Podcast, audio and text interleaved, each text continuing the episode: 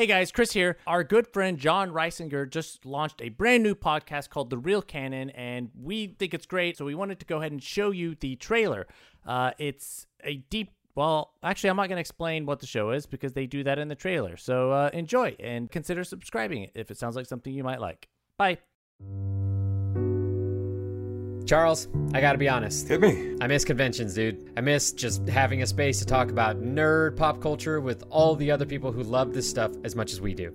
Yeah, like uh, a chill space where we can get deep with our thoughts about all the new movies and series coming out, but also get into our headcanons and invite people to join us in the conversation. I mean, we're already talking, so what if we just did it here? Yeah. Welcome to The Real Canon, a new pod that's all about inviting everyone to dig into the deep lore and canons that shape our favorite movies, shows, and video games.